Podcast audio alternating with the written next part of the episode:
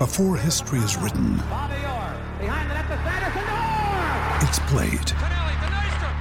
Before it's frozen in time, it's fought one shift at a time. Before it's etched in silver, it's carved in ice. What happens next will last forever. The Stanley Cup Final on ABC and ESPN Plus begins Saturday. Aussie to East Lansing. Athletes unable to compete have decided to make headlines in the courtroom. Mark Emmert says something smart, but still manages to kill the buzz. And then, the May Twitter question competition starts heating up. You're listening to Can't Read, Can't Write.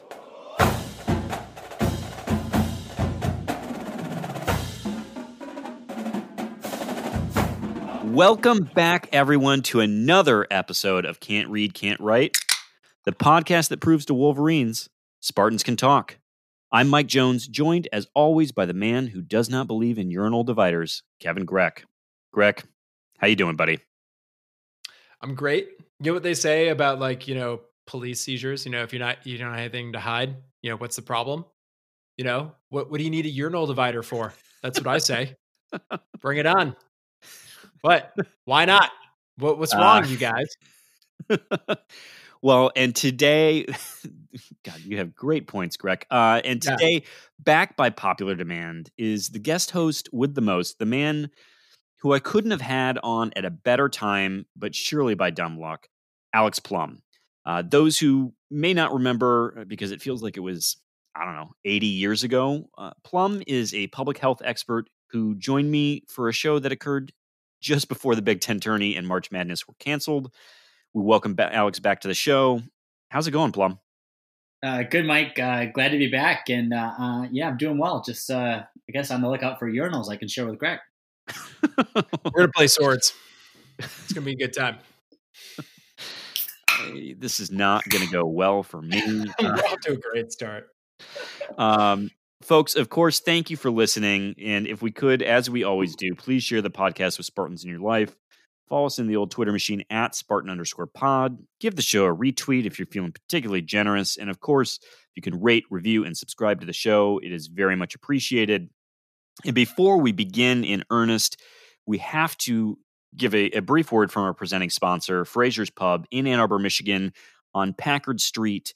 Currently open daily from 12 to 8 p.m., where you can get call-ahead takeout service, including bottled beer to go. But the good news is Michigan's reopening. Mm-hmm. You guys are in Michigan.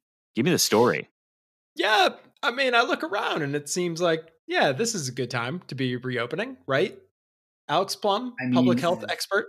Yeah, no. I mean, I think reopening is a good thing, right? And I think the second wave of the disease will be another. Well, Fraser's Pub does want to let you know that they are hoping that they'll be able to reopen, that they'll be allowed to reopen by May 29th. We will certainly get into what all that means, I think, throughout the show. But for right now, they're looking to reopen by May 29th. And they would like to say that whether it's through them or if you're going out to another small business in your area, another small business restaurant in your area, if you're doing the takeout / delivery thing, order direct from the restaurant. It shockingly means a lot to their profit line. And so as we're all taking the opportunity to maybe reintroduce ourselves to commerce, anything you can do to help out small businesses is greatly appreciated. But, you know, some businesses better than no business. So that said, Fraser's Pub, you can get that wood paneling back in your veins. And it is cleaned with Lysol. So that probably means it cures the disease. Science. That's right. All right, President Trump, let's move on. Let's get into the structure of the show real quick. For those who may be joining us for the first time, there are, three segments to the show. The first one is The Green Wall, where we cover headlines surrounding Michigan State sports. The second segment is what we call Off Grand River, where we cover some of the headlines that are going on in usually college sports. And then wrap it up with our Twitter questions, and that will be the three segments until we finally have sports to preview again. For the many questions about it, no, we will not be previewing Korean baseball anytime soon. But with that, Gentlemen, let's get into football because football always leads more commitments. And I guess, you know, before I turn it over to you, just for people who don't know, MSU football picked up 3 commitments this past week. One is a punter, Mark Vassett. I think I'm pronouncing it correctly. He comes all the way from Australia and is 23 years old, but will be enrolling as a freshman. He is 6'4", 210 pounds. Jesus. Even the punters beast. Are big boys in the Tucker regime. I love a Husky punter. If your punter's going to big and tall, you know you're doing something right. But I guess we'll talk about him generally. But the next commit is safety, Michael Gravely Jr. He's the first recruit for Mel Tucker out of Ohio, specifically Cleveland. He's the number 74 safety in the nation, 39th best player in Ohio. He's coming in at 6'1", 193. The streak is alive. And finally, a preferred walk-on, a 2-star offensive lineman, defensive tackle out of Flint, who had at least one other Power 5 offer out of Syracuse, Logan Murray. He's 6'3", 305.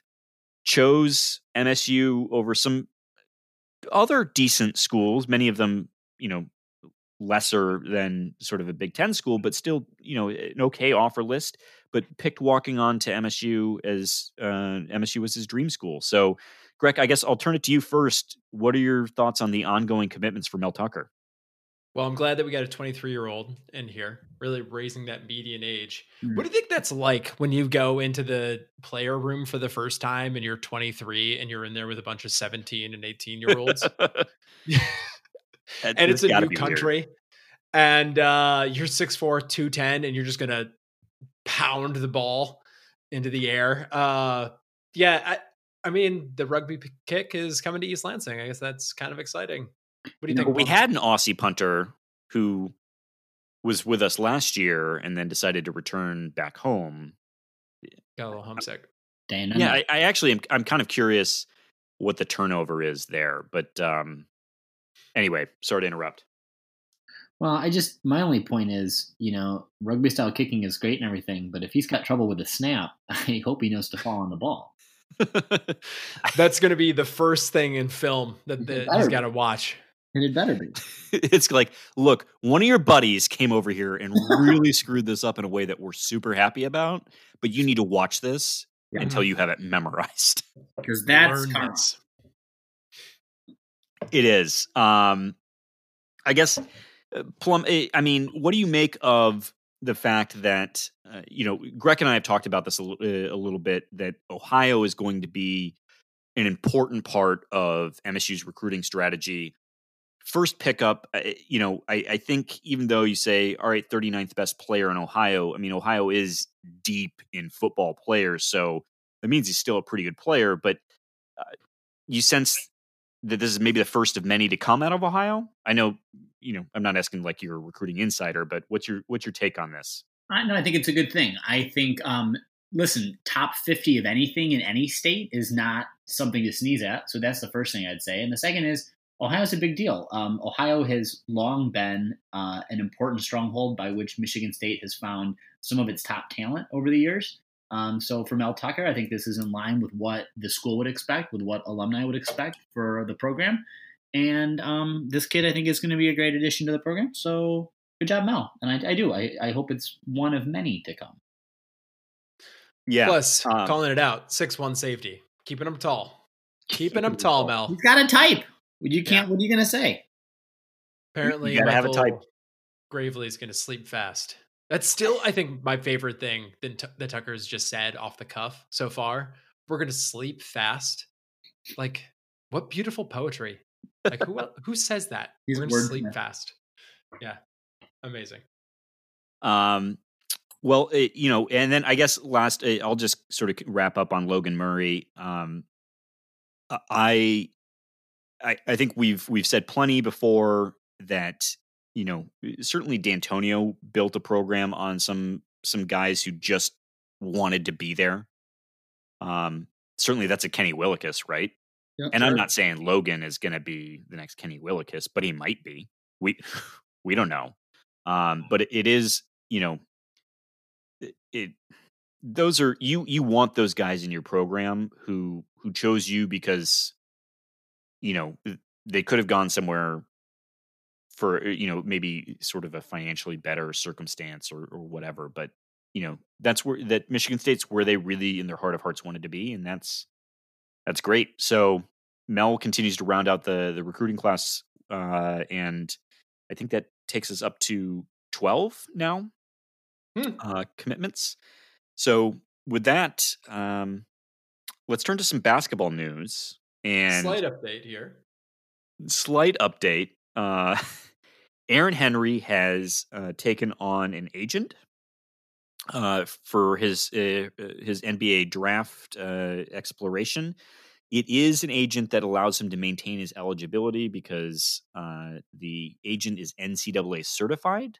It's not necessarily a sign that he's made a decision, but is an opportunity for him to gather more feedback from a different route in addition to what Tom Izzo does. I guess, you know, Greg, we've talked about whether Henry stays or goes. Plum, do you have a sense on what you've been reading and thinking about it, what Henry's going to do? I think he stays. I think he's probably got somebody in his ear saying to him, you just got to do the due diligence. So, you know, I guess I'd be curious to know. I have to imagine that Tom does everything for his boys in a way that they would trust, that he's only always interested in them and what they think is best for themselves. In other words, I don't think Tom Izzo is trying to take advantage of anybody, especially none of his players in this situation. So, my guess is he's probably got someone or maybe himself saying, I want a little bit more information than just what Tom is getting for me. Maybe he thinks that positions him more strongly to be ready in the next season or so. But no, I think he stays. Yeah, there's some question out there about teams making him an offer, some kind of guaranteed money type of situation. We'll see if something like that ends up happening.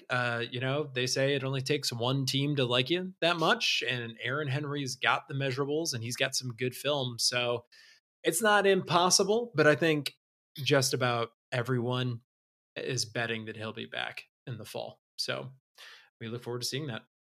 Yeah. Yeah. Hopefully. Or if he goes pro, we're happy for him there too. But, you know, I think selfishly, we would all like him back. Yeah. And with that, we are nearly done with news because thankfully Michigan State was not in the news for terrible reasons this week.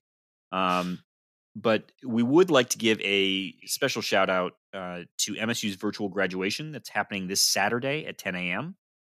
It's available on the MSU Facebook and their main web pages. As Greg pointed out, it might be nice of us to acknowledge the reason that we're all doing this in the first place. And so I guess on behalf of the three of us, all Spartan alums, we would like to say congratulations to everyone who's graduating this year. I know your, you know, senior year or last year of whatever it is that you were pursuing right now probably didn't end the way you thought it would. But your Spartans all the same, and we're very happy for you. You're here. Yeah. And next year when you do your fake commencement, first off, what do you think about that? Do you think a lot of these students are going to come back to campus for that? Well, turn it to Plum, because I think you and I chatted about it, and I think we were both like, hell yes, I would come back for that. Oh, absolutely. Especially given the circumstances that they had to leave. What do you think, Plum? Yeah, no, you have to. I think you have to come back. There's too many things you didn't get to do. You know, I mean, too many parties you missed. Too many parties. Someone has to pants President Stanley on the stage as they're going across. I mean, there's too many just traditions, you know, for the first commencement. Do we know who the speaker is? I don't believe there is one. I don't think they. Is President Obama? Is he doing it for everybody? I thought he did it for everyone for high school. Is he doing it for college too? Oh, I thought so.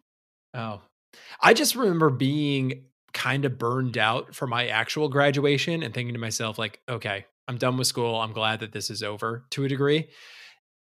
7 months later, if you told me I was able to go back to campus and redo the whole thing and have just like a party week, oh my God, I would have been there for sure. So hard. It would have been entirely different, much more celebratory type of commencement. So yeah, we have welcome week. Why don't we have farewell week? Yeah. it's brutal for these students now, and you know, we're happy for them, but I think they're going to have a very different and still joyful graduation, proper graduation sometime next year. And what's more is we will always remember them as the singular class that this happened to. And so they will have a bit of Spartan lore that they get to keep and pass on to their children and grandchildren. In some ways, they're to be envied. Yeah. So. Yes, absolutely. Now, Alex Plum, we don't have to worry about this becoming routine, do we? Like, I mean, God help us. Why? I think we're going to get heavy into some COVID in a little bit. But before we do, it wouldn't be an episode of Can't Read, Can't Write without hearing from a not a sponsor. And frankly, I got to give a big shout out to Alex Plum for bringing this not a sponsor to us. Obviously, we couldn't do the show without their lack of support. And in this case, the feeling is mutual. So, Alex, can you tell us about this week's not a sponsor? Sure. Mike, Kevin, this week's episode of Can't Read, Can't Write is not brought to you by Betsy DeVos, Secretary of the U.S. Department of Education. In this age of Me Too, universities beginning to take responsibility for enabling generations of sexual predators, and the baby steps finally taken by the NCAA to curb the sexual predator pipeline in college athletics, Secretary DeVos kindly said, wait a minute, hold my beer. Somehow, fighting every instinct that common sense has thrown at our society, the Department of Education announced last week changes to Title IX reporting requirements that eliminate reporting requirements. Coaches, stay quiet. Many administrators say nothing. But abusers, you guys get more power. Apparently, long accepted in the private and charter schools her family is profiteered off of, the Secretary is excited to extend this opportunity to empower the privileged and oppressors to the entire nation. Betsy DeVos, not a sponsor, and not much of a Secretary of Education either. We just lost one listener in Holland, I think. Well, you know, I feel like as Spartans, I hope for many of us, this stuff is really important to us. And it's not like it's not something we haven't talked about. So, Betsy, we appreciate you for continuing to not endorse our ideals here. And with that, let's head off Grand River, gentlemen. I don't know that there's much to comment on the first headline we have here, but the NCAA has extended the recruiting dead period to June 30th.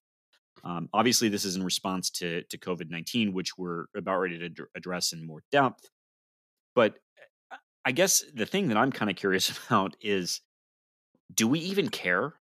I mean, we've been in a dead period for how long, and how much has Mel Tucker been able to accomplish? I guess this maybe hurts on his 2022 class. Yeah, just imagine how many recruits there'd be if we weren't in a dead period, right? It'd be bananas.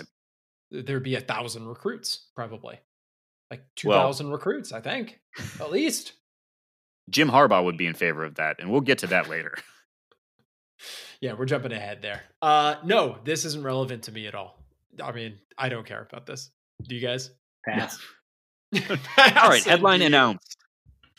So, but that does tie into a bit more of a relevant headline, which I think we're just going to turn the mic over to Plum. But the gist of it is that President of the NCAA, Mark Emmert, addressed when and if sports will be coming back in light of COVID-19. And, you know, I guess I'll just give the very brief summary, but I'll let you talk about it more, Plum, is that it had to do with testing and tracing. And frankly, if students aren't back on campus, sports isn't happening. So I guess, Plum, maybe you can lay out kind of what the situation is. He had a doctor with him, but what is your sense of the challenges and his assessment of what it would take for sports to come back? Yeah, you know, I think it's hard. It's hard to give the NCAA credit really ever, because they spend a lot of time making sure that they're not creditable. So this was one of those, moments where you really kind of, I had to kind of scratch my head and just make sure I was reading it right. I think they're doing the right thing here, because they keep coming back to testing and screening. And really, that is the key to all of this. When you want to talk about reopening anything, when you want to talk about reclaiming our ability to resume life as normal, the question simply is, how well do we know our own status in terms of individuals who may be infected with COVID-19, the coronavirus, the SARS coronavirus that causes the COVID-19 disease? How likely are we to be symptomatic versus asymptomatic, and how likely are we to be spreaders of this around folks who would be at, you know, a specific higher ratio of propensity to take seriously ill? So anyway, the focus that he keeps focusing on, rapid diagnostic tests and understanding immunity. Until we get those tests, you can't allow people into stadiums. You can't really have kids back in school. You can't have class resuming on campus. And if folks can't be on campus, can't be in class, how do you put them all in a gym, right? To do weight training when you got 25 guys, there's no way you do social distancing. And think about, you're breathing heavy. If you're on the treadmill, you're running, all of that's aspirating, all of that's aerosolizing, potentially aerosolizing viral particles, which then go into the air. It's a non-starter. Yeah. And Alex, where do you think we're at in the process of getting more widespread testing? The question, this, you know, the president I'm going to go out on a limb here and try to say the president is getting terrible information from his advisors, because he seems convinced that there are adequate tests. And I don't know how any human could reasonably believe that. No one in the country is thinking or saying that we have enough tests on the local level. Right. I think, and I know this is, and I'm not referring to us, but I know Last Week Tonight is a comedy show, but they do obviously use facts. And my understanding is that the expert consensus is that we need to have somewhere between 500 to 2 million tests a day to be able to appropriately handle COVID. And we're at about 200,000 right now. And you're absolutely right, Mike. And while we have a good handle on rapid diagnostics, in other words, the test sensitivity and specificity, I'll explain those in a moment. While they are good for rapid diagnostics, they are really bad for antibodies, and even worse for antigen testing. In the world of epidemiology, there are two metrics that we gauge success by any test. The first is sensitivity, the ability of a test to detect a true positive. In other words, if the test says, yes, you got it, how sure are we that yes means yes? And the converse is specificity, right? How sure are we that when your test says, no, you don't have it, the no means no? If both are 100%, perfect, you're great. Ideally, we want to get one in the high 90s, really above 98, and you want both to be really above 98. But ultimately, what it comes down to is the prevalence of the disease. So let me give you an example. Right now with COVID, what we think best case scenario, right now we're kind of working with maybe 5% of the population has it, kind of average maybe-ish. That's a really rough estimate, and I think there's some debate, and it might actually be far smaller. But if it's true that 5% of the population has it, but on the converse, that a test is only 95% specific, what a 95% specific test means is if this test says, no, you don't have it, then 5 out of 100 people actually do have it, even if the test said no. Well, that same 5 would be the percentage of people that we would expect to have it in this 95% prevalence rate. And so how do you compare, well, that 5% I actually have it when it says I don't versus 5% that we expect in terms of prevalence does have it? Now you're comparing 5 and 5, which means it's a 50-50 chance. So the numbers don't add up. You would need a prevalence to be much, much, much higher.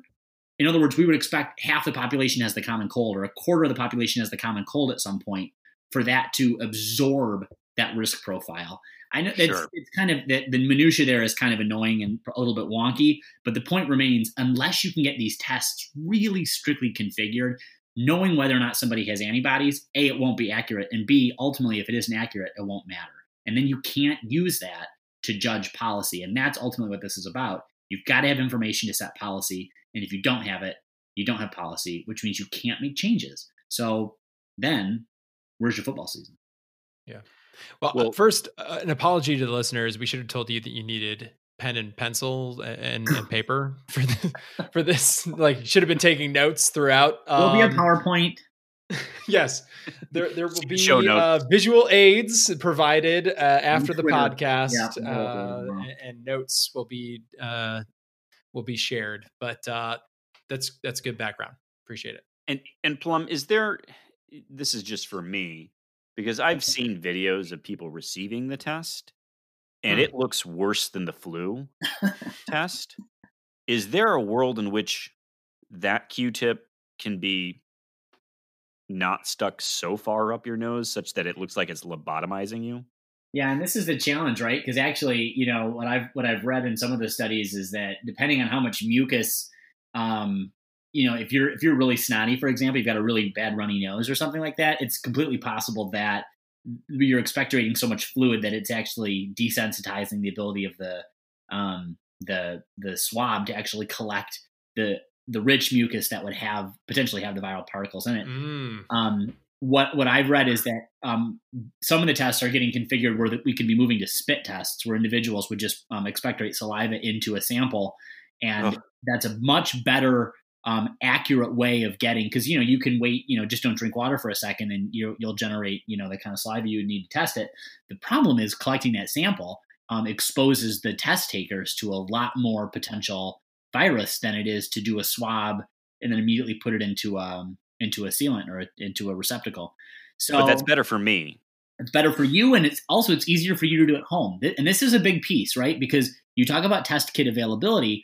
You can't, given how painful and how much everyone kind of hypes about it. I haven't had that test done. I don't actually know how painful it is. It's probably not comfortable, but the point is it's become part of the ethos now. And so now folks are probably going to be like, I don't really want to get something jammed up my nose if I can avoid it. No, I'm not going to get tested.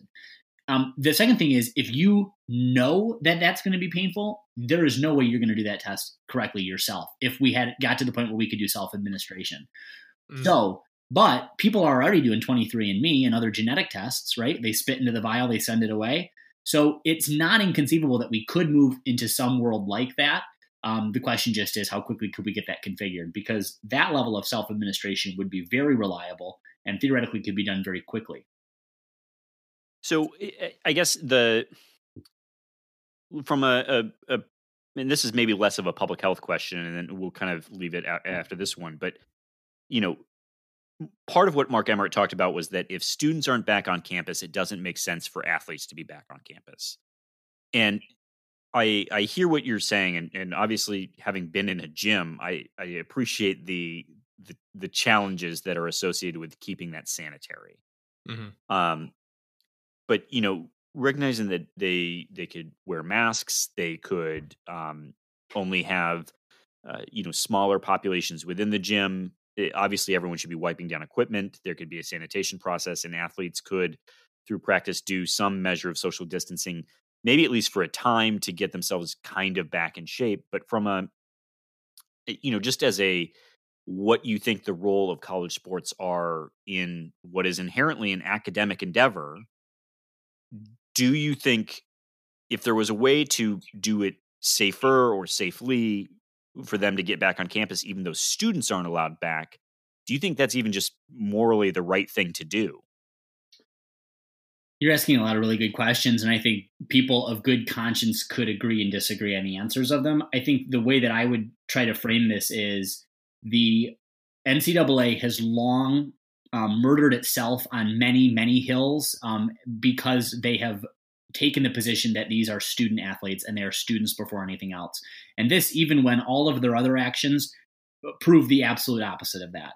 I think that to be consistent to its argument, the NCAA has to maintain this line of thought, which is these are student athletes, and therefore if school is not in session on campus, there is no justifiable way to bring them there. To do so would be to privilege or to prioritize their athleticism and the revenue generation that their sport brings to the universities over the fact that there isn't really a justifiable educational reason for them there.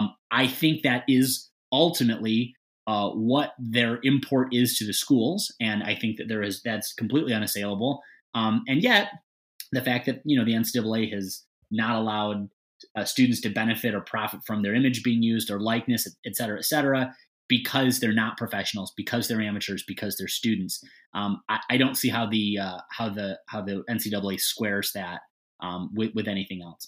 That's one point. I think there are other ones, namely, which is I don't actually think we have an ability to achieve a safe environment. I don't think that you can wipe down every single machine as soon as every single athlete is done with it. I don't think there's any space unless they're going to start weightlifting outdoors, and they could. There's not really enclosed spaces that are going to be safe unless you know folks don't have the disease. Also, just imagine logistically, if one player on the team tests positive and then a third of the team has to go into self-quarantine for 2 weeks. Yeah. Yep. And then that team is playing some other team that has 30 of its scholarship players eligible to play. Like, without a vaccine, I don't see how the logistics of this work. Yeah, I think you're absolutely right. You're absolutely right. Well, we will obviously continue. Ruined it for everyone. It just bums me out. I think we've got questions on it, so we'll get to a little bit more of it later. But we will turn to a headline surrounding Zion Williamson, and his potentially pay for play scheme at Duke. I don't want to spend too much time getting into the factual background of the case, but what sort of burst into the media was that some requests for admissions, what are called requests for admissions, were sent as part of the ongoing case that essentially asked, did he get paid? And I don't, Greg, and correct me if I'm wrong here, but we don't have much more to say on this other than these are pretty normal in a civil case. So it seems that our friend Zion's having some kind of issue with, some kind of former marketing administrator of his. And I'm not the recovering lawyer on the podcast, but these requests for admission are worded in such a way as, will you admit that you receive these impermissible benefits on behalf of Duke University to play basketball? Will you admit that, I think his stepmother was called out. I think his father was called out for several different impermissible benefits. Now, we were talking about this before our recording, and you were telling me that these can be kind of a pain to get past because they can't just say flatly no. They have to give some kind of justification for that answer, correct? Right. So merely saying no is insufficient. You can say admit, as in, yes, what you just said, what you're just asking me to admit to. You can just say yes, but you can't just say no. You have to say why. And these are a standard mechanism of discovery in a civil lawsuit. The idea being, as with anything in civil litigation, is that you're trying to swap as much information as possible so that you can narrow down what the precise bit that you're fighting about is. Mm-hmm. So, I don't know that it actually makes cases any more efficient, but the thought is that it will make a trial more efficient if we're not fighting over every single thing.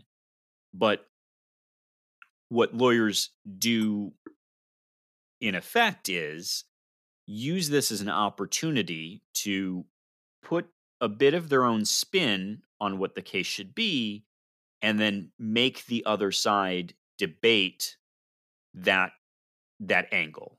And so it's oftentimes not merely, though it can be as simple as, admit that your mother received $100,000. I didn't read the specific ones, but it can be that easy.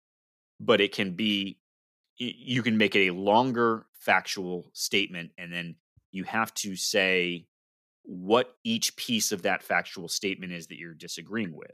So it's admit your mother received $100,000 for the purpose of, and then, buying a duffel bag to bring to Zion that was filled with groceries for his new apartment. And so then you have to deny the new apartment, you have to deny the duffel bag, you have to deny the $100,000, and you have to say, like, you know, each one. And so it's more words that you are then stating under the penalty of perjury.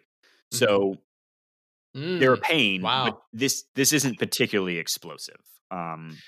Yeah, that was going to be my question. On a scale from 1, where 1 is a totally upstanding court case between two parties and everything is above board, and 10 is the Blackwell situation, where does your gut tell you that this lands?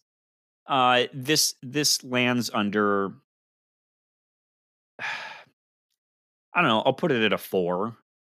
Ooh, as okay. It is. I mean, it's normal, right? Like, it's just aggressive. And I haven't been following the case enough to say how quickly they did it. But like there was someone who, I don't know if they're actually published somewhere or they're just some sort of law Twitter sports expert or something like that. But it was presented as in such a way that this was explosive, and it is not. It may be aggressive litigating, but it's not explosive. It's explosive in that it can cause clicks to happen to various news outlets. And you know, I am all about that click lifestyle. Yeah. But let's head to someone else who is looking to generate some clicks, and let's talk some Jim Harbaugh here. Jim Harbaugh released a manifesto, an open letter, I think is what he called it, to the college community or to the football community. I assume he was shirtless and khakis while he wrote it, but I'll lay it out here. And then in Plum, I guess I turn to you for your take on it, because I think we're all in consensus that this is designed to benefit schools like Michigan. But Harbaugh laid out essentially 5 proposals as to the rules governing professionalism and amateurism in college and professional sports, or college and professional football. So the first proposal is that a football player can declare for the NFL draft after any season. So they can play 1 year in college and declare if they would like. If they are not drafted, however, in the first 224 picks, which I assume is the 7 rounds, of the draft, if they go undrafted, 30-ish team, 7 rounds. That sounds about right. 224. Yeah. So they would be able to come back, assuming they haven't accepted any money from an agent. They could come back to college. They don't have to sign with a team. They don't forego their amateurism. If they do leave for the NFL, however, they are eligible for as many years of paid for school as they completed. So if you spent 1 year at college and then went to the NFL, you would be entitled to another year of paid for college. If you did 2 years, you would get the remaining 2. Anything in excess of 3 would get you, or I'm sorry. Anything I think in excess of 3 would get you an additional year of school. So essentially they're paying for, they're saying they'll pay for 1 year of a graduate degree. So 2 is the sweet spot. Go pro at 2, man. Yes. The third proposal is that a student athlete may consult with lawyers and agents at any point in time during the process. Obviously, as mentioned before, they can't accept money from those people, but they should be able to gather as much information as possible. The fourth proposal is that all football players just get 5 years of eligibility. There's no longer a red shirt. And the fifth is that the NCAA should eliminate the hard cap rule on the number of scholarships that can be offered in a year, which is currently 25. As we've mentioned, some schools like to overoffer. But yeah. Anyway, Plum, what's your take on these proposals? I mean, the guy is such a Gryffindor, isn't he? I mean... What can be said? It's like, first he's going on about abortion. Now he's got this loony. He just wants to be seen and he wants to be heard. This coming from the guy, by the way, who wrote that imbecile proposal for expanding the tournament to what did he say? So he wanted 16 teams, the playoff. Oh, the playoff. Yeah. Right. That sounds right. And the removal of conference championship games, which we might note is quite telling considering his Wolverines have reached Indianapolis I'm counting. Checks notes. I don't see any. So null set. So, you know, you come back to here. I think what's the guy? Rainer Saban in the Free Press. Is that right? Mm-hmm. Wrote yes. It called it gerrymandering, which is kind of a misunderstanding of gerrymandering. But I love the analogy, right? Which is he's doing anything he can to get his competition out of the way and into the big leagues, so he has a chance to fucking win some games. And I just feel, I know I'm supposed to be sorry, effing games, flipping games. And, you know, I don't blame him. I don't blame him, because if I were him and I had the lack of laurels to rest on, I'd probably be doing the same thing. Yeah, dude, he's got some heat. He's got some, you know, breath on his neck there. So, you know, you start putting some ideas out. These are just ideas, you know. He's an ideas man. He's a big thinker. And so what if they're just tailored to generally benefit Michigan and its style of play? You know, eliminating this hard cap rule and the number of scholarships that can be offered a year. There are 3 or 4 teams in which that's useful for, because those players go to the NFL. And then everyone else is just opens the gates to run off as many players as you want, and then just re-sign another giant class, which is Michigan does a little bit of column A, a little bit of column B. So some of these ideas aren't terrible, and I'm inclined to throw them away just because of the source. But I mean, this is just a man trying to get some attention right now, trying to be a thought leader in the college football space. Can somebody explain this 5-year eligibility? Is there any other sport in the NCAA where we give more than 4 years of eligibility to a student athlete? I don't think so. I think the 4 years of eligibility in a red shirt is NCAA wide standard, right? So what is this? What's the rationale there? I mean, I think you would say that, I mean, if I was going to argue on behalf of the point, is that you can play such a minuscule part in a game. You know, I think it just came out, I'm forgetting which one of the offensive linemen, I believe it was an offensive lineman, that there had been misrecording of, he played like a snap in a game. And, you know, we can blame this on D'Antonio, but he blew a year of eligibility because of a snap. Yep. You could have a guy playing special teams, you know, which means he's what, you know, maybe on the field, if he's on the, you know, kickoff team 4 times, 5 times a game. So I think the idea being, yeah, sure, some guys are going to benefit way more from this, you know, potentially are 5-year starters, maybe, depending on how they see themselves positioned in a draft class. But I think that's the point, is that, like, you know, you're getting closer to that. But, you know, college football, I think, did the right thing by giving giving players 4 games and still maintaining their red shirt. And it sounds like some of the being able to participate in athletics at a earlier stage is somehow tied to graduation rates. So I don't have the stats or the knowledge on, but I have heard that the idea that the allowing kids to participate for 4 games actually helped with graduation rates for some reason. And I don't know if that's actually has to do with maybe running people off with scholarships or something. I don't know.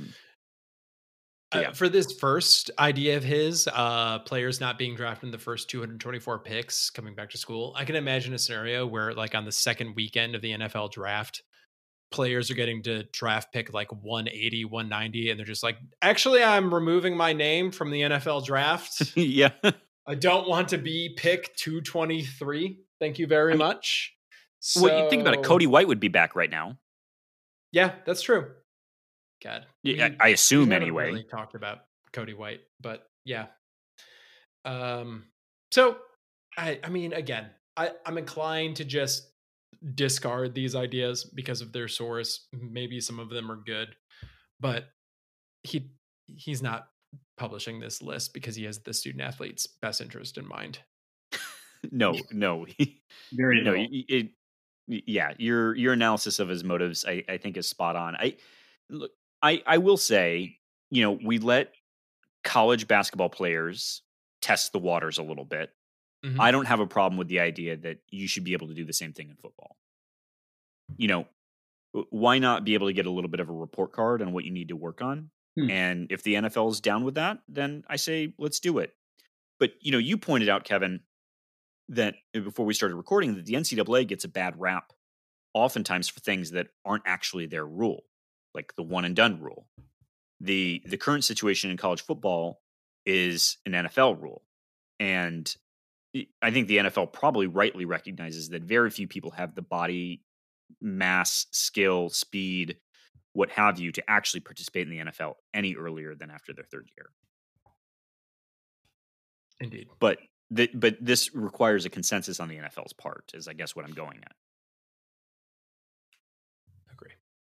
Okay.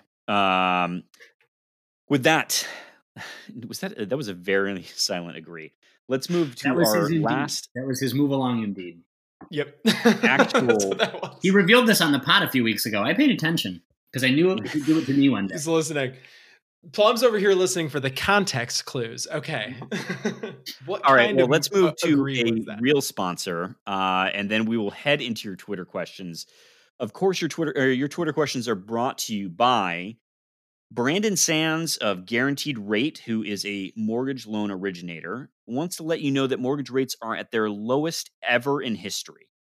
If you happen to be on the market to buy a new home, or perhaps you're paying over 4% on your current mortgage and you'd like to look into refinancing, Brandon is the man to turn to.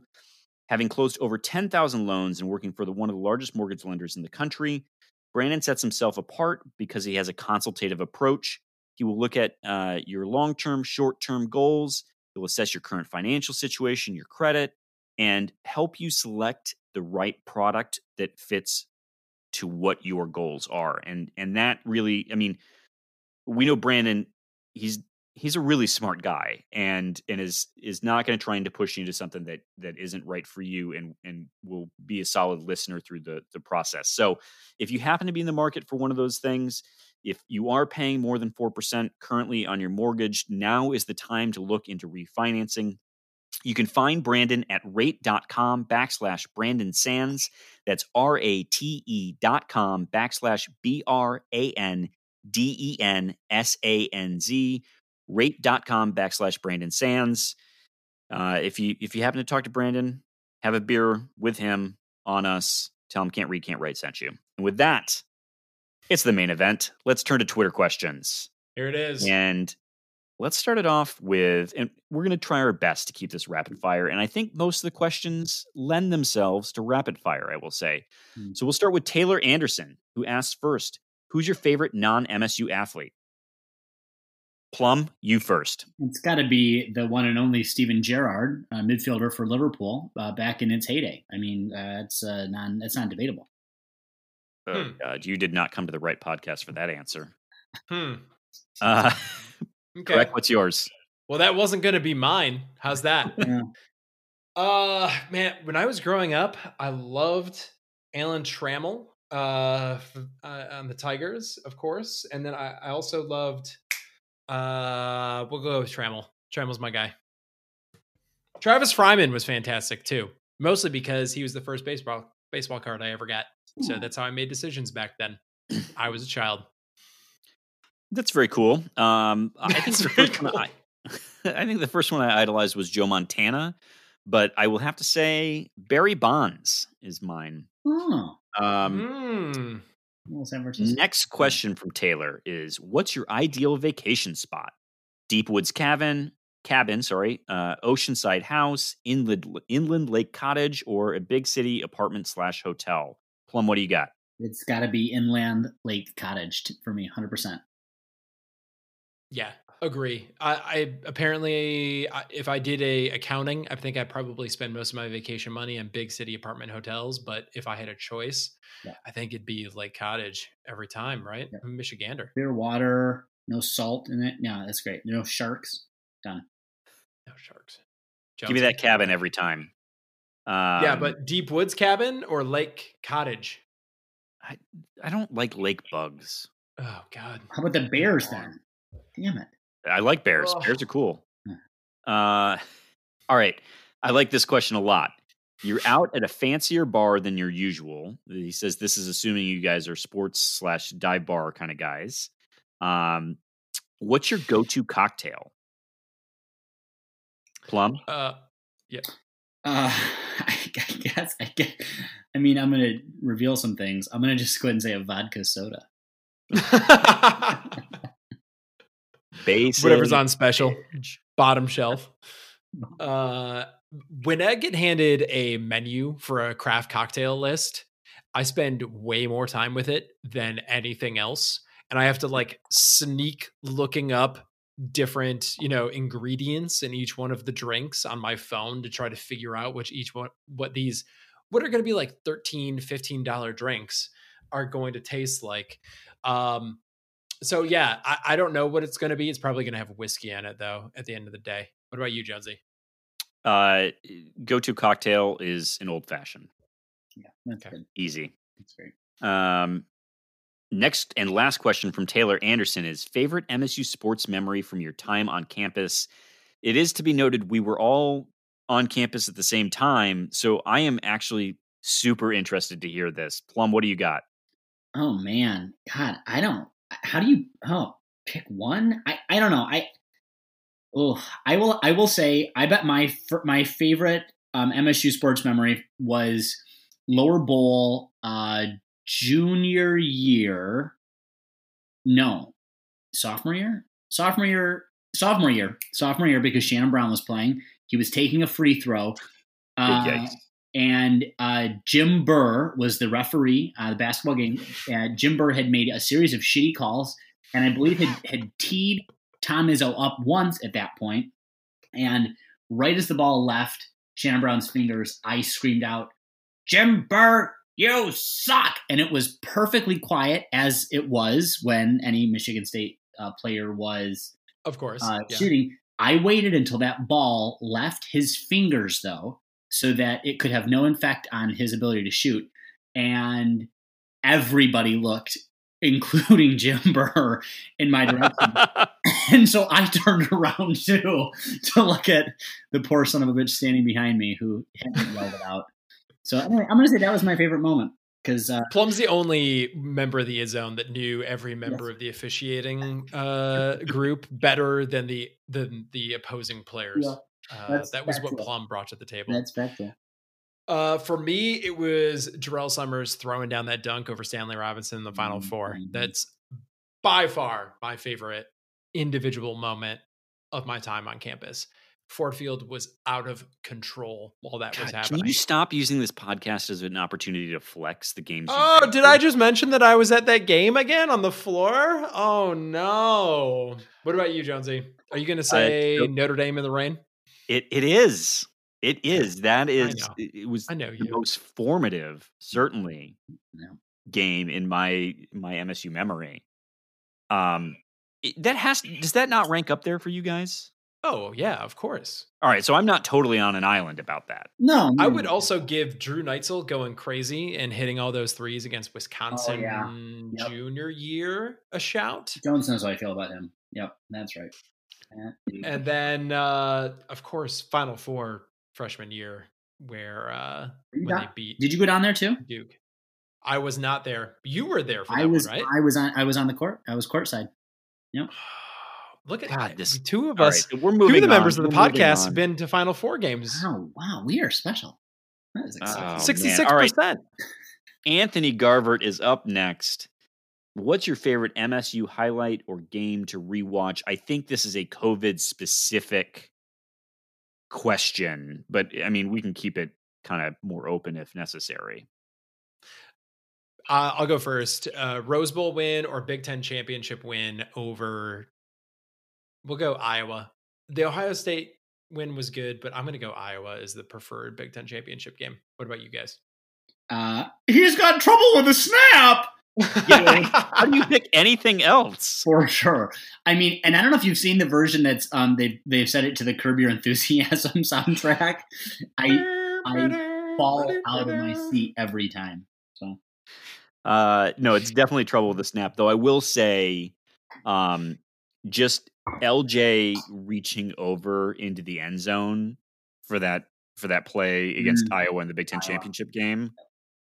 That is maybe, it's not a close second, but it's second for me. It's iconic. Yeah. Yep. Or Kenny Goins hitting the three over Duke. That'd be up there too. Little plug before we move on. RCMB Andy H. Everyone should be subscribed to that YouTube channel. It's fantastic. I don't know who Andy H is, but he makes a damn good highlight video. All right. Next is Insider Baseball. Does Mel Tucker replying to a tweet of yours with a GIF mean an automatic bump in the rankings? Anthony is looking for a bump in the power rankings because Mel Tucker did indeed reply to him with a GIF. Wow. Speaking of a flex. Yeah. Yeah. Anthony, look, I would celebrate you more, but you've got bacon in your name and you used to be Pecan Wire. So I don't know, man. You gotta stay true. That is pretty cool. Yeah. Is this guy's name Anthony Garvard or Benedict Arnold? I'm not sure.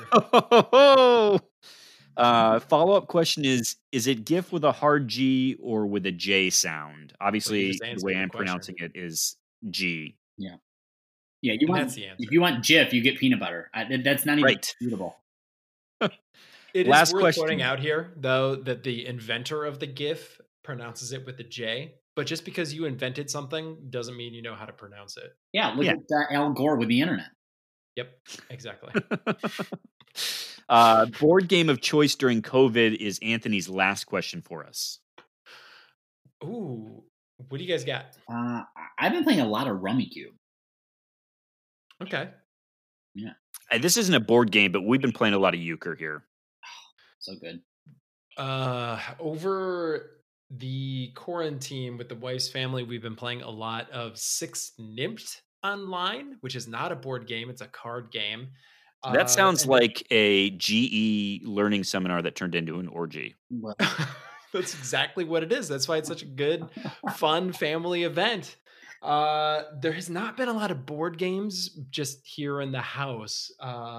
If anyone knows of a good, other than Board Game Arena, a good board game website that you can play socially, let us know. You know, I will say this. We should play some Risk. Before this happened, I played the game Pandemic, and my God, that presaged way too much. So yeah, I don't know if that's even it's a little too close on your phone. I wish. No. Oh no, there's a phone game. Oh, called Pandemic. I forget if that's what it's called. It's something like that. It is. Yeah, you kill everybody. That's the goal. It was originally a board. Oh no, it's a different thing. So in the board game, Plum, correct me if I'm wrong, but you're working cooperatively with the other players on the board to beat a pandemic. Right. There's also a version of the game called Pandemic Legacy. That was the one I played. The game changes over time. Fantastic. And it's supposed to be awesome. All right. We will move on to a newcomer to the Twitter questions. Mature Bambino, who wants to know, if you're stuck on an island with three MSU alum, who would you pick? Must be one football, one basketball, one other. Plum, what do you got? I mean, it's got to be Drew Stanton. It's got to be. You're a natural fit here. It's got to be Drew Neitzel. Okay, and I guess I got to come up with one other Drew. There was probably a Drew Smith that graduated from Michigan State at some point in the school's history. So I'm going to go with him. No. Poor Drew Smith is going to be on this island like, why am I here? Why am I here? What did you do? Greg, what do you got? I don't have a good answer to this question. What about you? Obviously, it's Drew Stanton. I think I'm bringing Draymond. I think that's the right pick. And I guess I'll pick Abdicator as the third because I drank out of the Stanley Cup with him. Sure. You've got a brotherhood. Touching. You've got a bond. Touching. He would choose you. He'd be like that guy at the Riv that drank out of the Stanley Cup with me. He's like, yeah, which one? And you can't do that again because I'll get COVID. All right. Last question from our newcomer, Mature Bambino, is I will say one that we thought about deleting. Because it's complicated. And then Plum had some knowledge to share with us. But it is a take on a game that is F, marry, kill, which is to say you have to fornicate with one, marry one, and kill another. And the options are Draymond, Cassius Winston, and Magic. And this seemed complicated. The reason that everyone should know, or maybe not that complicated, which is still kind of messed up. And so Plum had some knowledge to share, being that he's a public health expert. Yeah. Plum, enlighten us to help us choose. All right. Well, the first thing is, I think, and I won't cast any aspersions on our newcomer, Mature Bambino. Glad they're listening to the pod. Even gladder that they are participating in the Twitter question, something that I have neglected to do for over at least the last month. So kudos to you, our new friend. However, it should be said that anytime you're talking about somebody's HIV status and you kind of putting them in these games, you just got to be intentional, because you don't want to run the risk of accidentally, hopefully not intentionally, stigmatizing individuals and their HIV status, especially around sex. So I think if you evaluate each one of them, not on some universal time, like when they were all X age or X year in college, but if you evaluated each of these guys where they are right now in their life, what we could say about Magic, and specifically his sero status, which is the term that we use to describe someone's status as whether or not they live with HIV or whether the disease has progressed and they live with AIDS, is that to have lived as long as he has, and I don't know this about Magic Johnson, but I will make an assumption that he likely lives with HIV that is undetectable, which is to say that his virus load is so well managed through medication and potentially some other lifestyle modifications that if he were to do a blood draw today and you were to check him for the presence of the virus, it would not be detectable on that test. And that is the wonderful thing that we have around HIV medication, antiretroviral therapies nowadays, is that if they're adhered to well, in addition to a typically healthy lifestyle and management of your disease, you can most people will live with HIV for their natural lives, and that virus will maintain an undetectable load, which is to say that you could have unprotected intercourse with those individuals, and your risk of transmission of the virus is statistically insignificant. So that's an incredible accomplishment that modern medicine has given to us, and should give us all great hope about our ability to have a vaccine or a way to treat COVID. Because we've been able to do it pretty effectively with this. So, having dropped those truth bombs on you, I would kill Draymond because, you know, he gets a little aggressive sometimes. I would totally F Cash because please. And Magic with all them dollars? Yeah, honey. Yeah, dude. Hubby? That's easy decision right there. What about you, Josie? So, I mean, Cash has been like such a nice guy. That smile is just everything. Is a big believer in supporting survivors. I gotta marry the dude. It's fair. And that's a tough decision because, I mean, Draymond, did you see his proposal video? I didn't know. Dude brought out a yacht and helicopters. Like, it was a whole thing. But with that said, I think I'm going to do the one and done with Magic, and I guess I got to kill Dre. I don't know. I don't like these answers. Greg, you got anything? Probably similar. Although I might take the one and done with Dre because maybe that's, you know, when you want a little bit of a live wire. Big spoon.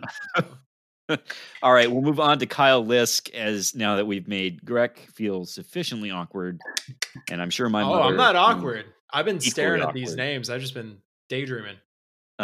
All right, Kyle Lisk asks, how much wood would a woodchuck chuck if Mel Tucker was motivating it to chuck wood? And I misspelled wood the last time. WOULD here on the outline. The answer appears to be quite a bit. If that wood is 6 feet or taller and at least 250 pounds or whatever the metrics are. I mean, that woodchuck is going to be relentless. Mm-hmm. Well, let's be clear. It'll be unrelenting. And if Mel Tucker is replying to tweets with these woodchucking woodchucks, then, I mean, my God, I can't imagine how productive I'd be. Kyle then says, actually, I just wanted to ask, what's your perfect Sunday? And I'll just say, I think for me, it's maybe a little bit of a nice brunch situation.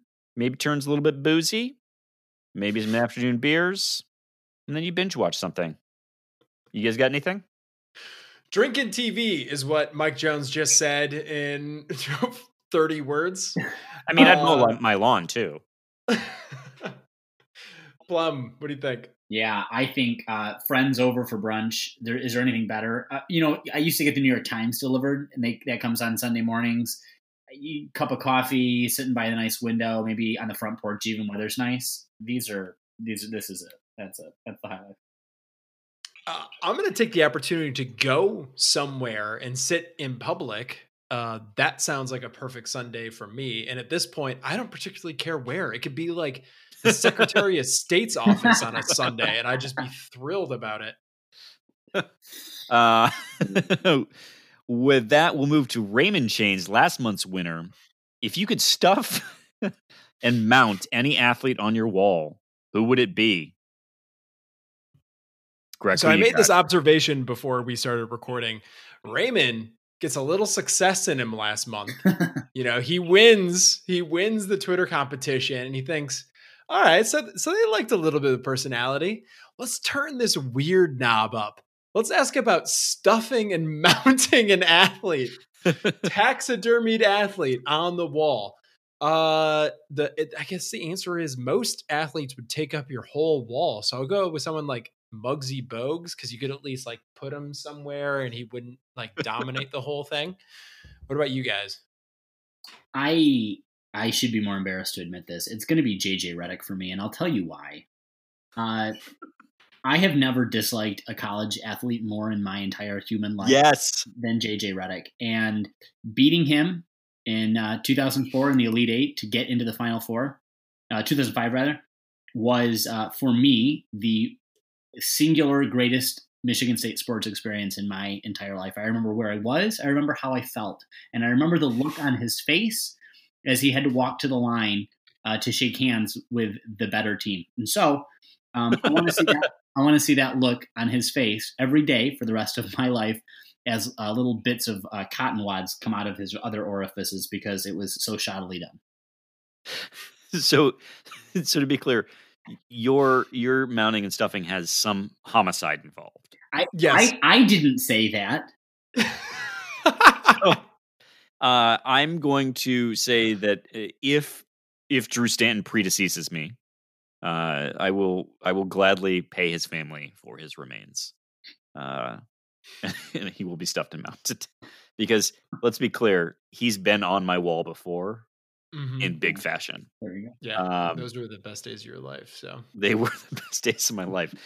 Next, Raymond says, which pro athlete turned into the worst rapper / rock star / etc.? Plum, who you got? I don't even have an answer to this question. Probably Drew Smith. That's a callback. It was. Took a minute. Greg, I think you and I thought maybe it was Antonio Brown. Yeah, Antonio Brown came immediately to mind. I don't know if that's a recency bias thing, but man. Oof. Yeah, I haven't discovered Tim Tebow's soft Christian rock album yet, but if it exists, then that is the answer. But otherwise, yes, it's Antonio Brown. I think he plays. And so that we're not being totally biased. Le'Veon Bell, see you was in consideration for this. Next from Raymond, is Demolition Derby well suited for the COVID-19 pandemic? No, none of its fans believe the disease is a problem, and the contestants are in their cars anyway. Plum, I'll turn this one to you. Listen, it depends on what you mean by well suited. I think it's perfectly suited for the COVID pandemic for the reasons that Raymond has asked. So, Raymond, I doff my cap to you, my sir, and let's just say that at the end of it, you can just kind of scoop all of the fans down into the pit, cover them up with dirt, and on to the next one. It's great. Plum turning mildly homicidal as we get through the Twitter questions. I think it's just Raymond. I don't know, man. Again, just turning that knob up. Yeah. It's no wonder that Raymond is the most frequent requester of your presence here.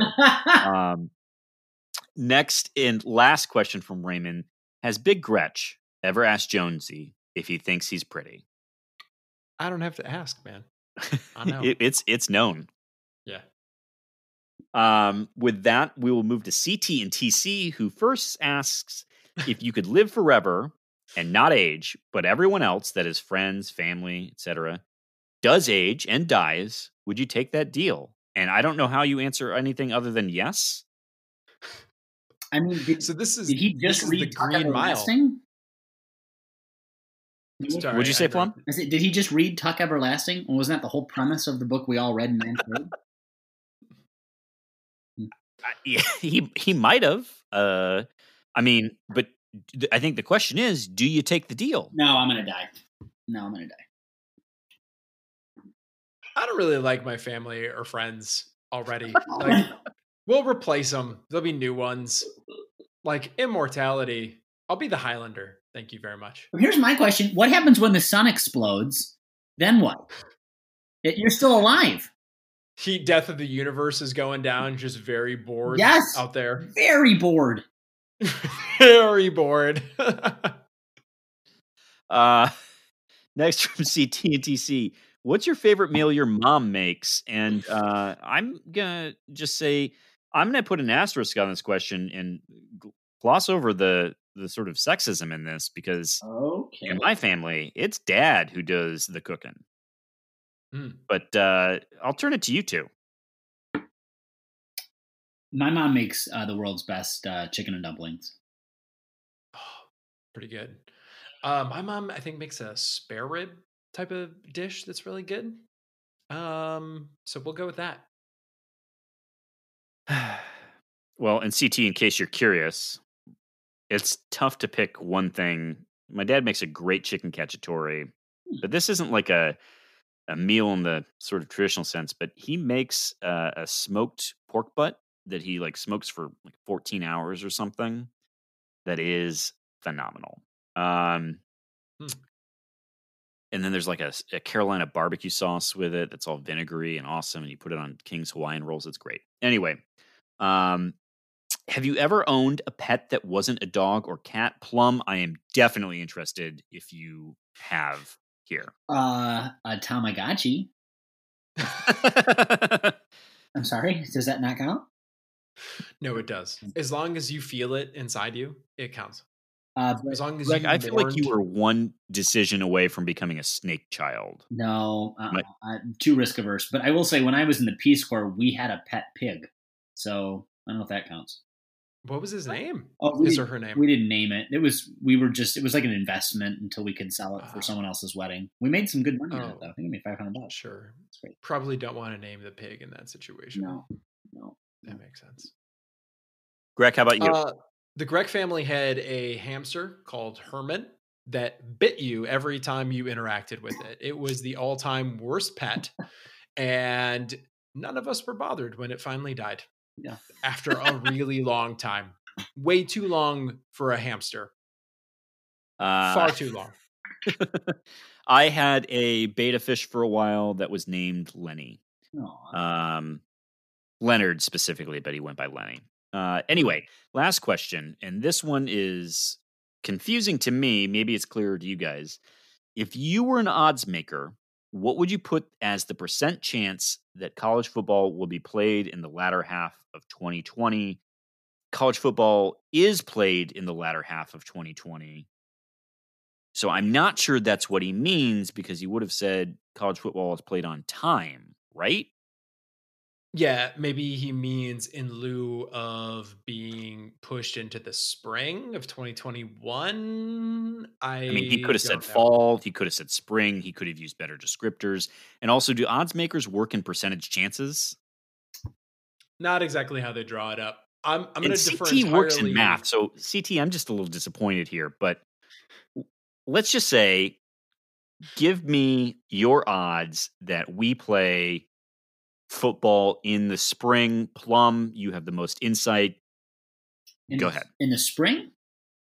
Yes. In the spring, we're there right now. There's no football happening. No, spring 2021. Oh, you're saying spring of 21. So we're completely writing off the fall. Yeah. I mean, I don't know how you say latter half of 2020, but fine. You know what? Fine. Let's take both. Played in fall 2020. I'm saying fall of 2020. You're lucky. I'm going to put it at 1 in 4 chance. I think it's 25% likelihood that we actually end up getting college football in spring of 2021. Though, 65%. That does not bode well for any football happening. Greg, you got a reason to disagree with any of that? No reason. If that's what he says, I'm inclined to believe him. We'll move to Sawyer Like Tom, who this is a great question, a question that is on the level of the Hogwarts house sorting of Big Ten schools. And the question is this: what alcoholic beverage best represents each Big Ten school? Oh. We're going to push this and have it be its own segment next week. But I do think it would be who of us to give a little bit of a hat tip, because recently the only podcast, which is what we would like to refer to ourselves as, but we don't, which is another MSU sports podcast did an entire segment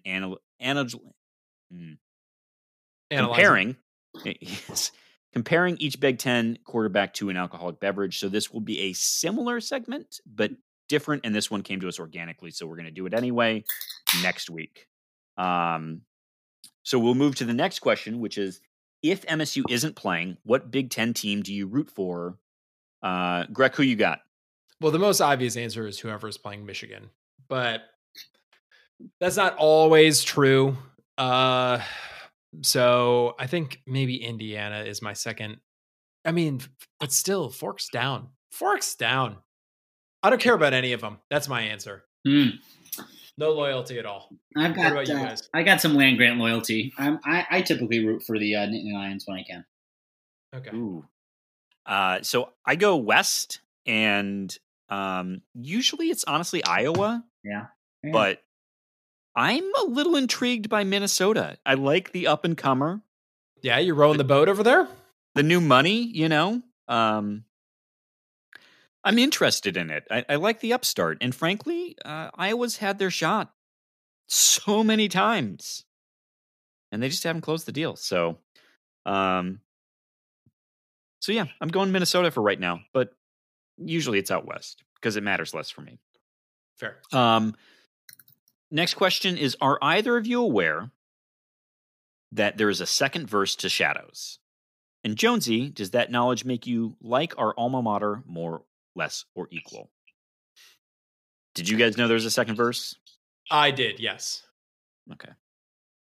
Yeah. Sure. I guess I will just say, first of all, I like my alma mater as much as I ever do. I love my alma mater. Knowing that there's a second verse to Shadows doesn't make that song good. Okay. And it still is garbage. This is an area where we do have a very, and I might even call it painful, disagreement. How it is you cannot like what happened to you. Yeah, when that song comes on, it is a bunch of people who stand together, yes, and rock back and forth, yes, mumbling like they don't know the words to the hymn at church.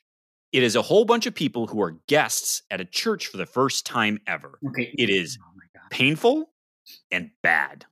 Okay. I don't know what churches you grew up going to church. Yeah. Yeah, I'm not sure. Because that's never been to church. You know what? It is how I sing hymns at church, which is to say mumbling and unaware of the words. You know, you don't have to even mumble. You can just the words are on have the book open in front of you. All right, next up from Wow. You just Sawyer Like Tom wrong. Is very sad. What's the weirdest snack you've consumed during quarantine? I don't have anything. Greg, you got anything weird? No, Plum. What about you? I am baking so much that if I have another chocolate chip cookie, I'm going to throw up, which is sad because I really like them. So I'm going to say that.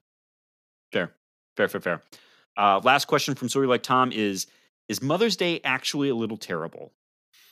She does want to point out she's actually a mother. I don't know. Do you guys have an opinion on this? I'm going to guess that there's some exhausting thought pieces out there about how Mother's Day reinforces patriarchal stereotypes or is triggering to women with fertility issues or this or that, and that we're all terrible for acknowledging Mother's Day. I actually think it might be a little bit easier than that. Yeah. I think that if you wanted to celebrate Mother's Day, you would take the children and leave her alone for a day. Yeah, that's how a lot of mothers celebrate that day. Is they're just then maybe that's not how she celebrates it. And maybe, maybe her spouse should give Can't Read, Can't Write a listen. I don't know. I mean, I don't know about the think pieces. I don't, but I could imagine that there's a lot of like forcing of momness onto someone when the real gift could be just a little bit of a break. Plum, anything you want to add? I might take it kind of deep for a minute, which is just to say I have a friend who had some pretty tough stuff happen in her early life, and she had to give her kids up because she couldn't get her stuff together and wasn't able to be a mom for them. And Mother's Day every year is a very difficult time, as you might assume, for her, but it has provided her an opportunity to try to find a way to reconcile with her children, and she's in the process of doing that. So I think these things so often are really what you make them, and she could hide and run from that day every year, and she doesn't. And I think the opportunity to not run and to try to do something proactive could be instructive to all of us around how we approach those things. That's very uplifting. Thank you for sharing that. That's lovely. Yeah. All right. Well, we're going to move on then. Next up is Jer Bear, who I missed last week. That's on me. So the 4-question rule does not apply to Jer. Ah. Yep. And this is our attempt to, in the power rankings, make it up to him. We'll see how good these questions are, though. So F, marry, kill. Matthew McConaughey, Ryan Reynolds, Gerard Butler. Plum, who you got? Okay, Matthew McConaughey. He might also get stuffed on my wall. I'm not exactly sure. Ryan Reynolds is a comely young gentleman, so he gets effed. And Gerard Butler, what a gentleman. Could you imagine showing up to a black tie affair with him on your arm? Come on, for life? Yes. Mm. Sorry, I gotta say F Matthew. I want to marry Ryan. And you know what? I feel like I'd be more of a Spartan if I killed the man who played Leonidas. Wow. Okay. Correct. I'm gonna marry McConaughey just because it seems like the most interesting way to go through life. Is all right. Be around while he's talking about things. You know what's great? You know what's great about high school girls? He keeps getting older. Is that where you're going with this? Yeah, and they stay the same age. It's from his line. Yeah. I love his Lincoln commercial where he just leaves the table with his guests, and then he shoots pool for a second, and people are like watching from the hallway, and then he just like leaves. He just gets in the car and goes. But before he drives, he takes a moment to appreciate the Lincoln for what it is. And then he takes off. It's one of the strangest commercials, and I've seen it 1,000 times, and being around him a lot seems like fun. So that's my, I like his ice fishing one where he drives out, sets what seems to be a trap for fishing, and then gets back in his Lincoln. It is the least fishing thing I've ever seen. Anyway, sorry. You're going to F Matthew? No, marry. You're going to marry Matthew. I don't care about the rest of him. All right. Boring. All right, next up from Jer Bear.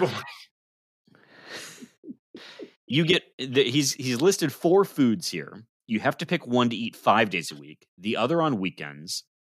One you get to eat once a year, and the other never again.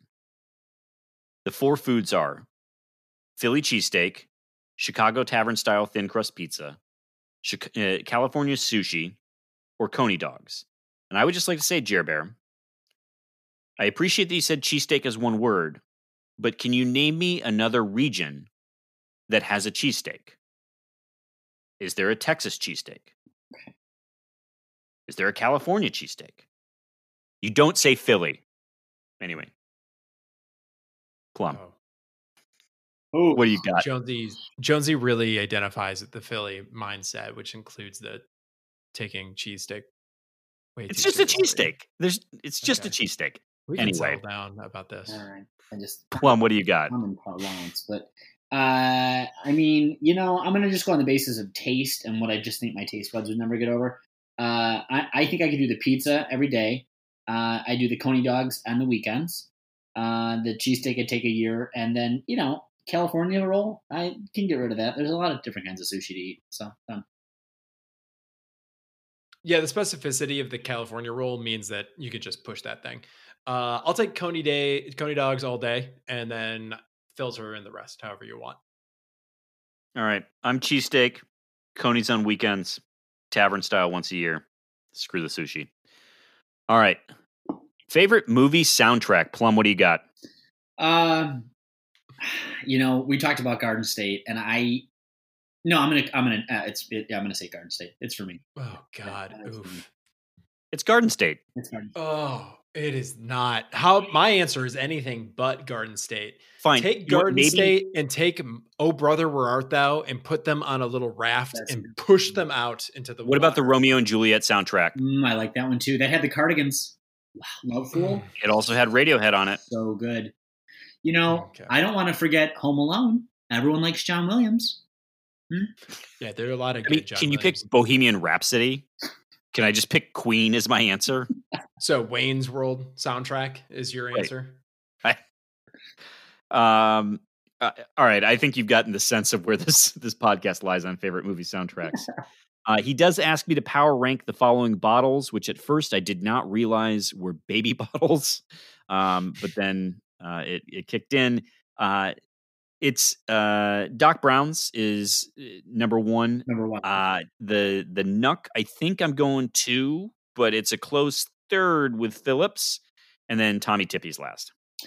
I don't have kids, but I have a goddaughter, and when she was born, the one contribution I could make to my best friend was to come over and just wash the bottles. And they are Doc Brown's family, and I have to say, those things disassemble and reassemble very nicely. So yes, they are not complicated and never had any real burping issues or anything like that. They're great. Super great. Next from Jer Bear. He says, I know you like Thunderstruck for cheesy reasons. What would be the one thing you would change about the MSU pregame atmosphere then if it not the entrance song? Plum, what do you got on this? What would you change? I'm trying to make sense of the question here. I think he's saying I think I've at least been a stronger proponent of Thunderstruck, and I don't know that anyone has a really good alternative, as much complaining as there is about Thunderstruck. Mm-hmm. So if you were going to change something about the sort of pregame ritual, you know, what would it be? I've never really cared. I know this isn't something that's under the school's control, but I don't care because I get to decide.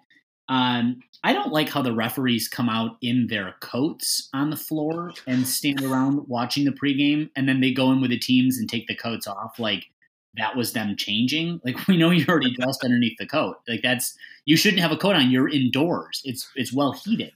It doesn't make any sense. So you're going to basketball for this. What about for football? Oh, for football, I think you should be required to be drunk.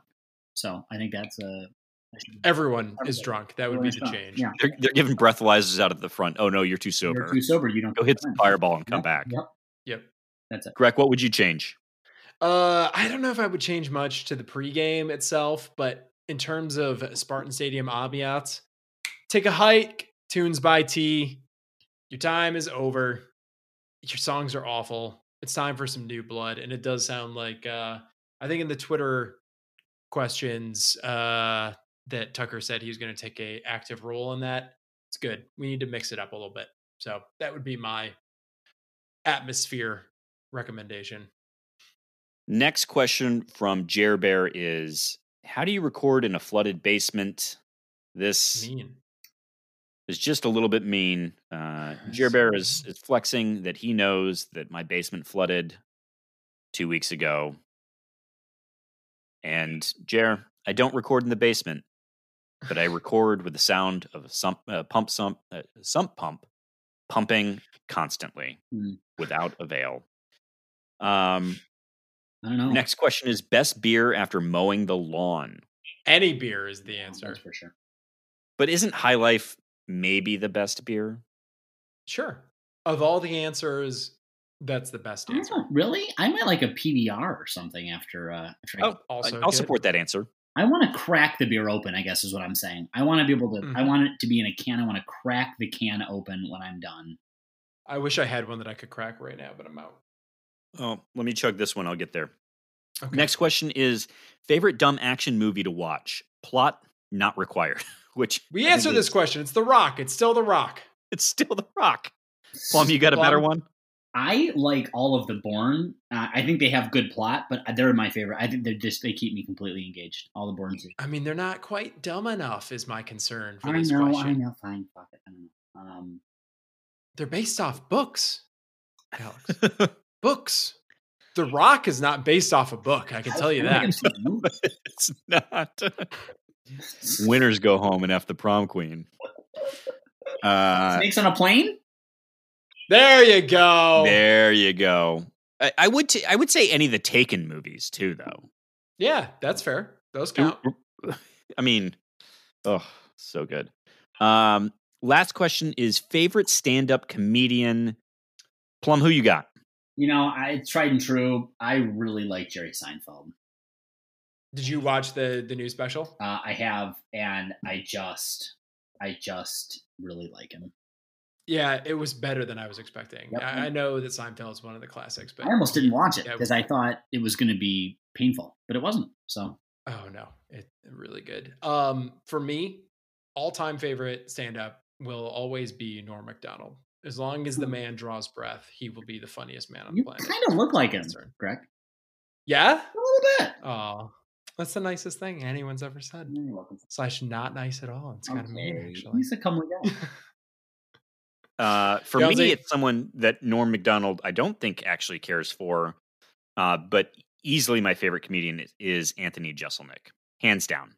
Mm, yeah. Next up is Nate C. Do you think MSU will play another basketball game on an aircraft carrier? I think they were talking about that, actually. I think they said they figured out the whole, condensation on the logo issue. And that there was pre or post Hollis bringing that back.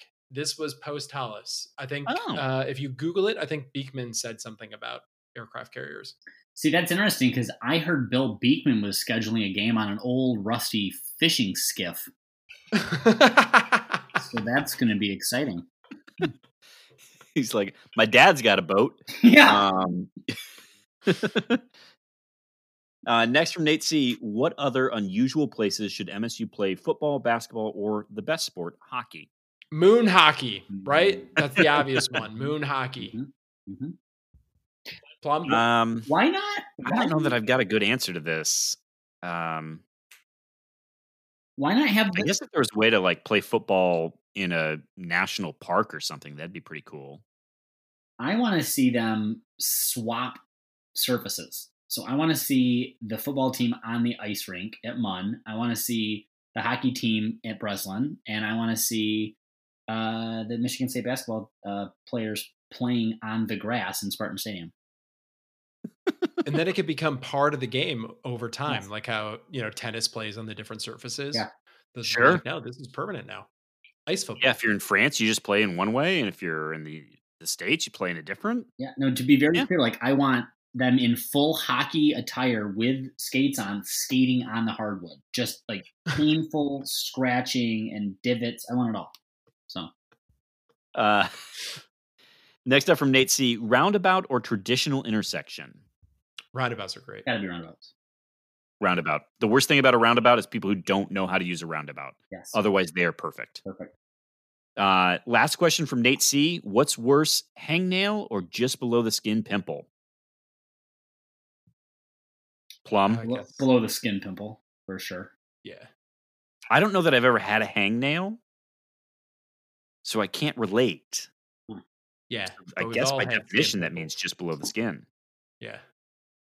John Hubbard asks, are you guys mad that Elon Musk stole the name of any potential future can't read, can't write children? And I have to say, John, if you've been listening, you'd know the children we have could only possibly be named one thing. And that's Drew.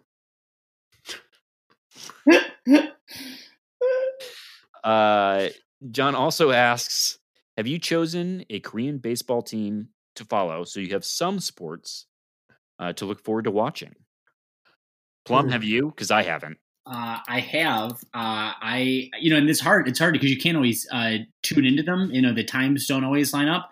But you may be happy to know that in Daegu, they have the Samsung Lions. And given my own inability to enjoy the Detroit Lions, I have decided to follow the Daegu Samsung Lions. So there you go. In your lifetime, have you been able to enjoy the Detroit Lions? I haven't. That's the point.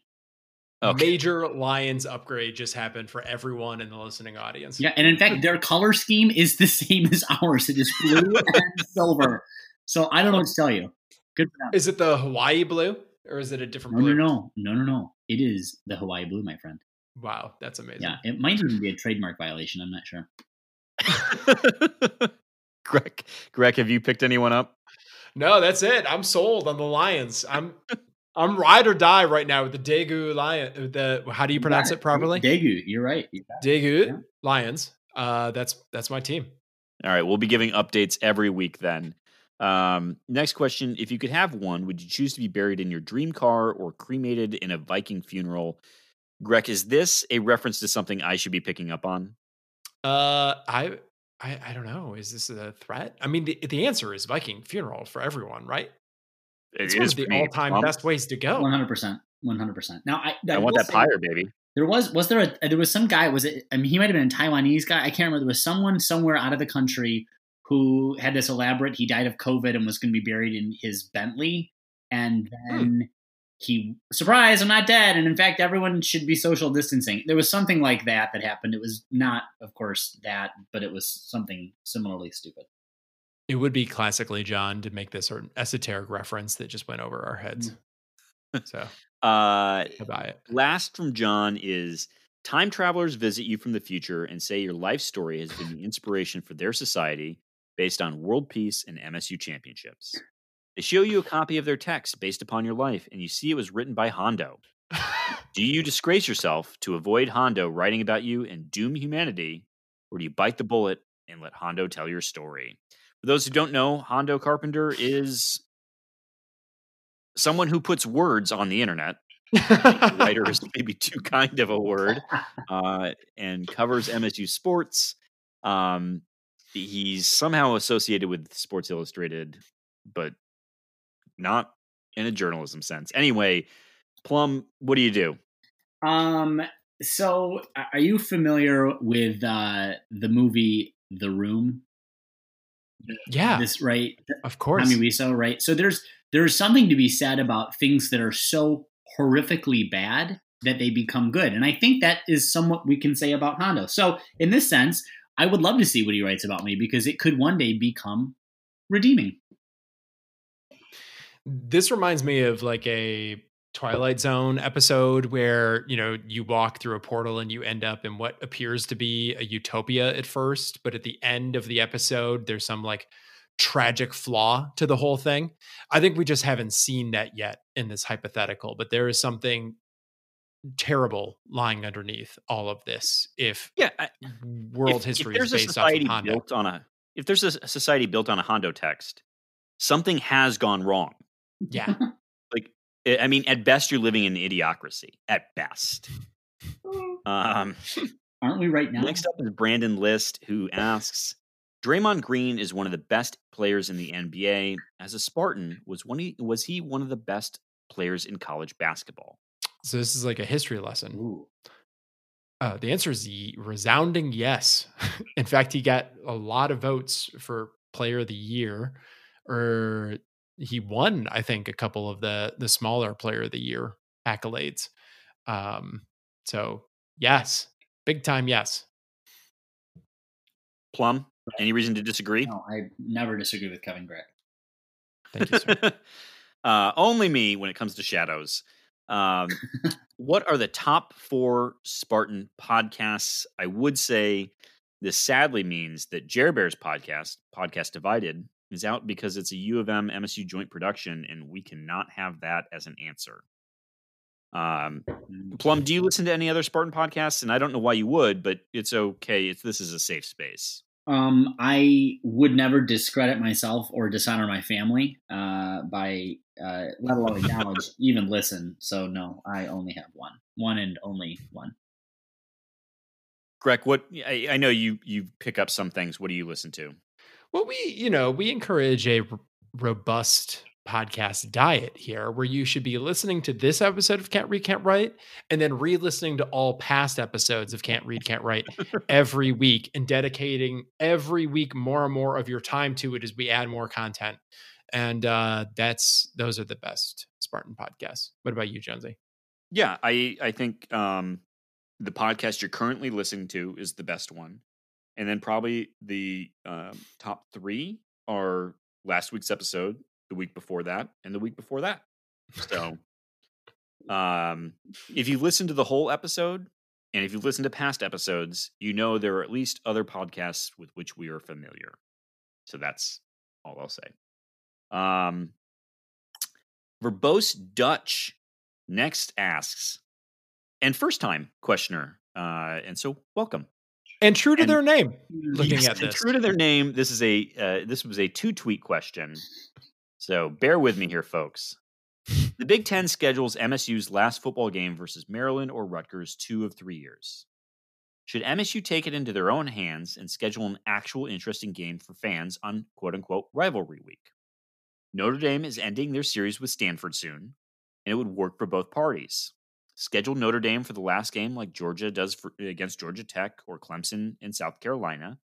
At the very least, Beekman should call Notre Dame as leverage for a final game versus Penn State. You should call Swarbrick about the last game, regardless of what Notre Dame actually says, immediately leak it to the press that MSU and Notre Dame are in talks.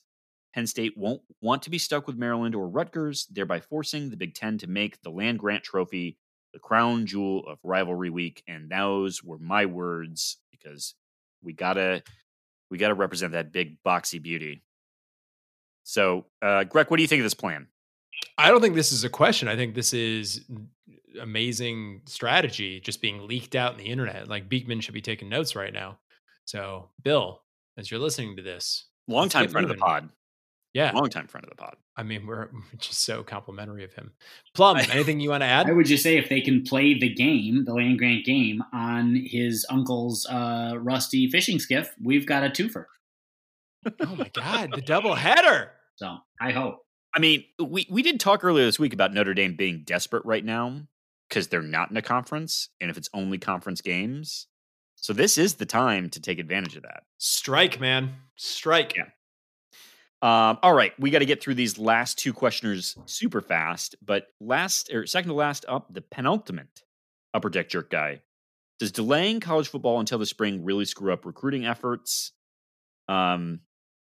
I'm just going to go ahead and say, I think whether high school football plays is what screws up recruiting efforts more, but what do you guys think? Plum? Yeah. Yeah, no, that's it. You're right. No. Yep. All right. Good. I feel like we're really couch and rubing upper deck jerk guy right now. Sorry, upper deck. How long will it take for the stink of D'Antonio's last seasons to wear off the Spartan fan base? I think this is actually an interesting question. Greg, what do you think? I think D'Antonio's legacy is gonna be rosy sooner rather than later. If Tucker does well early, like say year 3 or year 4, it's gonna be easier to look back at D'Antonio's legacy and just sort of like, remember those halcyon days.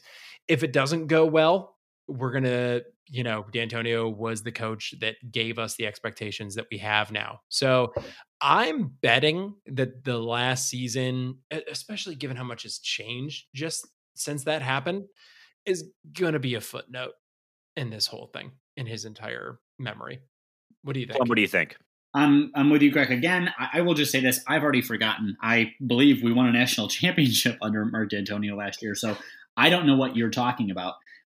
I will say that I am one of the people for whom Mark D'Antonio can do no wrong, and I don't care what anybody says. So I miss him, and I wish Mel Tucker all the best. But until he proves himself to me like Mark D'Antonio has again and again and again, I will never remember anything but fondness from Coach D. Yeah, I think we, generally speaking, have pretty fond memories of D'Antonio on this podcast, even if things maybe could have gone a little better at the end. But I would just also say that I think this is a moment where we can be very thankful that we got Mel Tucker and not Luke Fickell.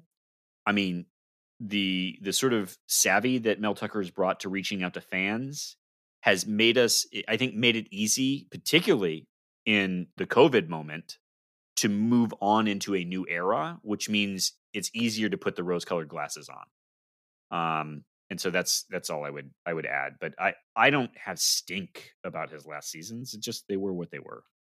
Yeah. Next up from the Upper Deck Jerk Guy, do you think MSU football gets enough credit for integrating college football? Greg, what do you think? Well, you looked it up, right? You had something on this? Well, they didn't technically integrate college football. There were a number of teams, including one rival to the south of us, that had technically integrated teams before us, though described those players in ways that we would be appalled by, but they were in keeping, I suppose, with the times. I think University of Michigan had an African-American player on their team in 1890 or 1891. They won 4 games that year and claimed a national championship for it. So there's that. Gryffindor. Right. So I don't know. I mean, you guys rightly pointed out, though, that in a moment, I think what's appropriate about it is that MSU integrated in a moment in time where it was particularly poignant, right? That's right. Mm-hmm. That's right. Well, he was the Jimmy Ray, right? First black quarterback from the South to win a national championship. So that's a big deal. And I think you saw integration stem the tide, the tide changed, sorry, after that game. So that's a big deal. And we should remember that the week preceding the game of the century, students at Notre Dame burned, what's his name, an effigy. I was just thinking about it, Bubba Smith in effigy on campus. So, I mean, there were some tensions around that time when MSU had a very properly integrated team. So I think there's definitely some additional credit to be given for MSU than currently is. So yeah, we'll take a little bit more. All right. Last question from the Updeck Jerk Guy is, did you ever use Tinder or any other online dating app? If so, how did your profile read? I will say I met my wife online. Greg, I think this is a no for you, right? Some of us met our wives in college or started dating our wives in college is what I should say. What about you, Plum? Currently on Bumble. Nice little feature there. You got to talk to the person within 24 hours or the match goes away. Maybe they'll come on as our next official sponsor. I don't know. Either way, my profile reads like a very, very dedicated Michigan State Spartan fan. We'll leave it at that. Yeah. What's your opening line? Your usual opening line? Because those are important in the online dating world, right? They are. That's what I'm told. They are, but this is PG, so we got to leave it at that. Excellent. Yep. Got to leave it there. All right. We'll move. The guy claiming PG is the one who made it, so this has an explicit rating next to it. Hey, PG-13 still has one hard F. You get one. So we're good. We're set. Speaking of hard Fs, we go to Vodka Soda, who asks, F, Mary Kill, Mel Tucker, Tom Izzo, and your co-host. I, all due respect to Plum here, I think this was intended for whether Greg and I F, Mary Kill each other, but and the answer is kill for both of us. I mean, that's easy. Oh, Greg, you have no idea what is running through my mind right now. But what do you got? Oh, you actually take what you actually here's what I'm going to say. F, Mary Plum gets to answer this exclusively. F, Mary Kill, but one of us gets negged. One of the two of you gets the nag, or one of the four of you? Oh my god! One of the two of us. Okay, I'm totally gonna nag Jones because I think it'll go over better. I think it'll go over better. Which means, Greg, I don't know, man. I don't know if I can kill you. Come on. I'm going to marry you just to piss off Zill. I'm going to let Mel Tucker eat the bullet because, you know, Tom Izzo. I take a night in bed with Tom. Yeah. Oh, Tom's got some old school moves to him. Oh, for sure. Take you out for a nice Italian dinner. He went to be great. Let's be clear. He's going to take you to Olive Garden.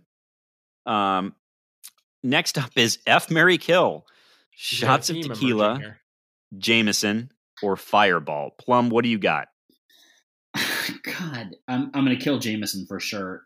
Tara Clark did terrible things to me with Jameson in college, so that's totally gone. I'm going to F the Fireball, and I'm going to marry tequila because always been a good friend to me. Yeah, I'm going to keep the tequila. That's a marry on the tequila, and then you can do what you want with the other two. What about you? I got to kill the tequila because I think tequila should not be done as a shot. I'm gonna marry that Fireball in my older age. And I'll F with that, J-Mo. You know, I just want to add in a quick editorial here. This, for listeners of the pod, you should know, the first time I ever got drunk was with one of these co-hosts here, my dearest friend, Mike Jones. And what did Mike? Did we get drunk off of? Tequila. Were they kamikazes? They were tequila sunrises because we could get orange juice at the Sparty convenience store. You were enterprising young men. We were. That's perfectly done. Freshman year. So thank you for walking me through that rite of passage. Could get grenadine at a liquor store, but had to slip someone like a $15 to get some gross Cuervo.